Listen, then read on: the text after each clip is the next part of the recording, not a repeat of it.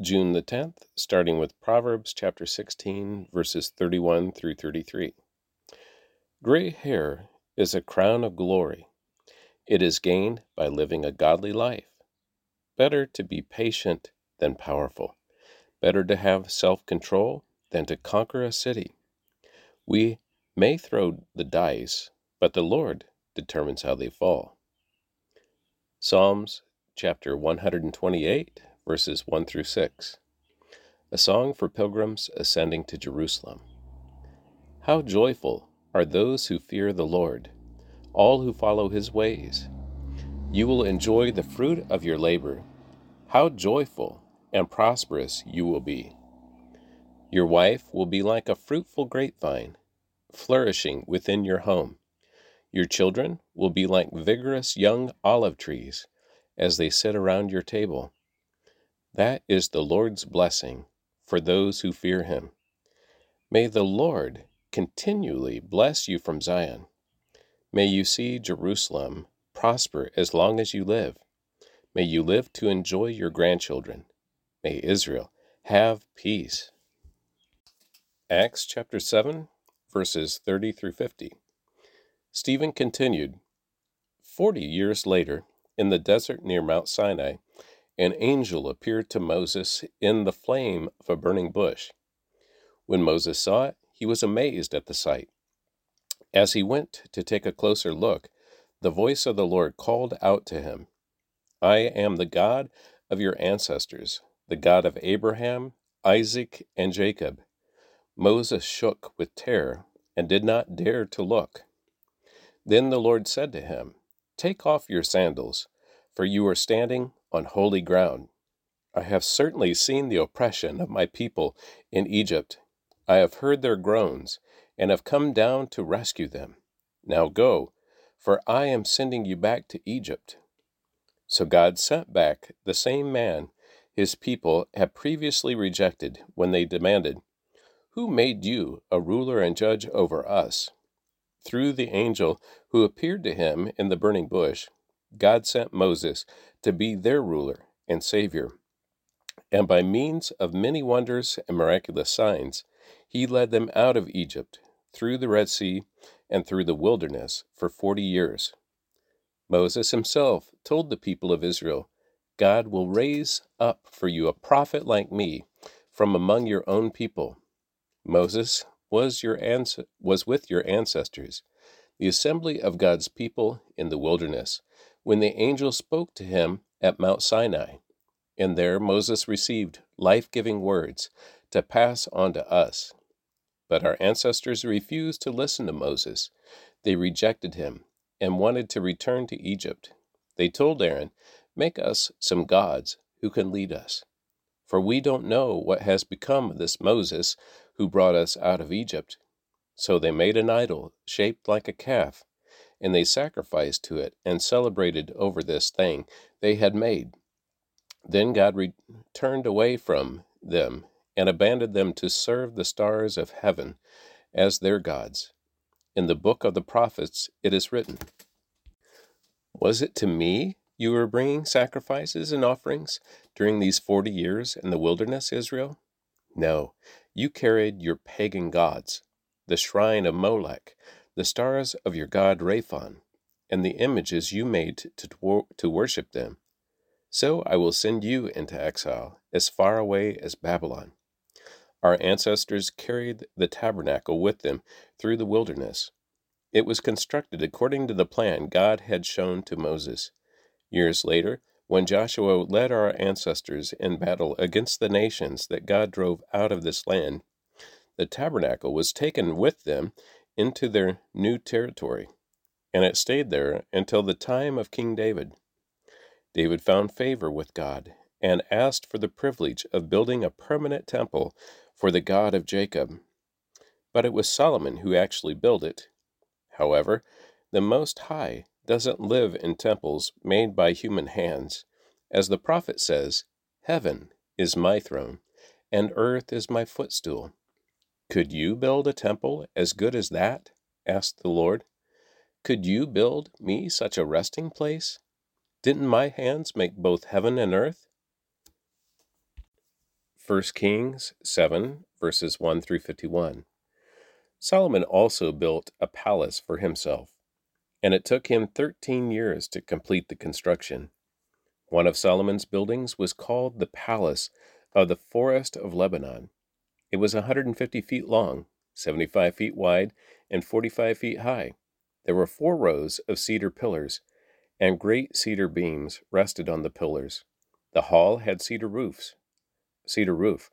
Above the beams on the pillars were 45 side rooms, arranged in 3 tiers of 15 each.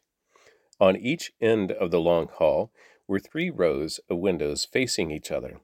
All the doorways and doorposts had rectangular frames and were arranged in sets of 3, facing each other. Solomon also built the Hall of Pillars, which was 75 feet long and 45 feet wide. There was a porch in front, along with a canopy supported by pillars. Solomon also built the throne room, known as the Hall of Justice, where he sat to hear legal matters. It was paneled with cedar from floor to ceiling. Solomon's living quarters surrounded a courtyard behind this hall, and they were constructed the same way. He also built similar living quarters for Pharaoh's daughter, whom he had married. From foundation to eaves, all these buildings were built from huge blocks of high-quality stone, cut with saws and trimmed to exact measure on all sides. Some of the huge foundation stones were 15 feet long, and some were 12 feet long. The blocks of high-quality stone used in the walls were also cut to measure, and the cedar beams were also used. The walls of the great courtyard were built so that there was 1 layer of cedar beams between every 3 layers of finished stone, just like the walls of the inner courtyard of the Lord's temple with its entry room. King Solomon then asked for a man named Huram to come from Tyre. He was half Israelite, since his mother was a widow from the tribe of Naphtali, and his father had been a craftsman in bronze from Tyre. Huram was extremely skillful and talented in any work in bronze, and he came to do all the metal work for King Solomon. Huram cast 2 bronze pillars, each 27 feet tall and 18 feet in circumference. For the tops of the pillars he cast bronze capitals, each 7.5 feet tall. Each capital was decorated with 7 sets of lattice work and interwoven chains. He also encircled the lattice work with 2 rows of pomegranates to decorate the capitals over the pillars. The capitals on the columns inside the entry room were shaped like water lilies, and they were 6 feet tall. The capitals on the 2 pillars had 200 pomegranates in 2 rows around them, beside the rounded surface next to the lattice work. Huram set pillars at the entrance of the temple, one toward the south and one toward the north. He named the one on the south Jakin, and the one on the north Boaz. The capital on the pillars were shaped like water lilies. And so the work on the pillars was finished. Then Huram cast a great round basin, 15 feet across from rim to rim, called the sea. It was 7.5 feet deep and about 45 feet in circumference. It was encircled just below its rim by 2 rows of decorative gourds. There were about 6 gourds per foot, and all the way around, and they were cast as part of the basin. The sea was placed on a base of 12 bronze oxen, all facing outward. 3 faced north, 3 faced west, 3 faced south, and 3 faced east, and the sea rested on them. The walls of the sea were about 3 inches thick, and its rims flared out like a cup and resembled a water lily blossom. It could hold about 11,000 gallons of water. Huram also made 10 bronze water carts, each 6 feet long, 6 feet wide, and 4.5 feet tall. They were constructed with side panels braced with crossbars. Both the panels and the crossbars were decorated with carved lions, oxen, and cherubim. Above and below the lions and oxen were wreath decorations. Each of these carts had 4 bronze wheels and bronze axles. There were supporting posts for the bronze basins at the corners of each of the carts. These supports were decorated on each side with carvings of wreaths. The top of each cart had a rounded frame for the basin. It projected 1.5 feet above the cart's top like a round pedestal, and its opening was 2.25 feet across. It was decorated on the outside with carvings of wreaths. The panels of the carts were square, not round. Under the panels were 4 wheels that were connected to axles that had been cast as one unit with the cart. The wheels were 2.25 feet in diameter and were similar to chariot wheels.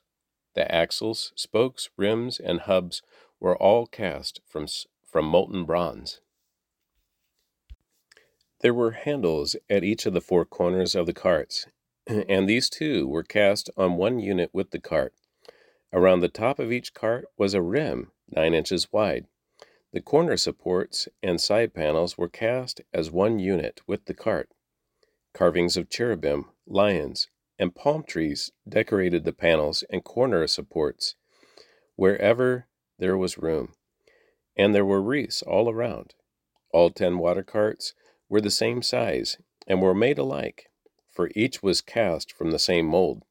Huram also made 10 smaller bronze basins one for each cart. Each basin was 6 feet across and could hold 220 gallons of water.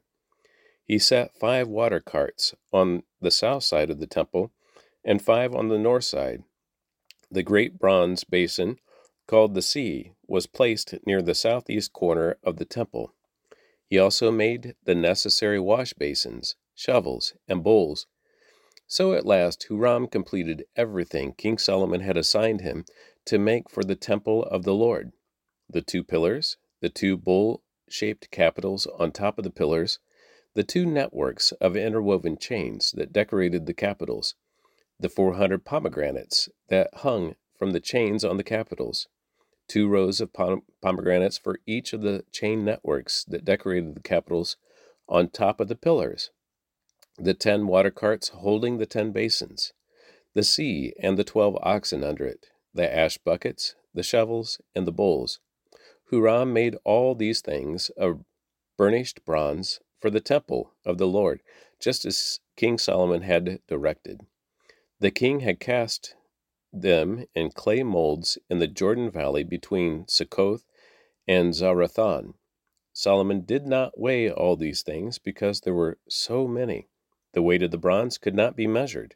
Solomon also made all the furnishings of the temple of the Lord: the gold altar, the gold table for the bread of the presence, the lampstands of solid gold, 5 on the south and 5 on the north, in front of the most holy place, the flower decorations, lamps, and tongs, all of gold, the small bowls, lamp snuffers, bowls, ladles, and incense burners, all of solid gold, the doors for the entrances to the most holy place, and the main room of the temple, with their fronts overlaid with gold.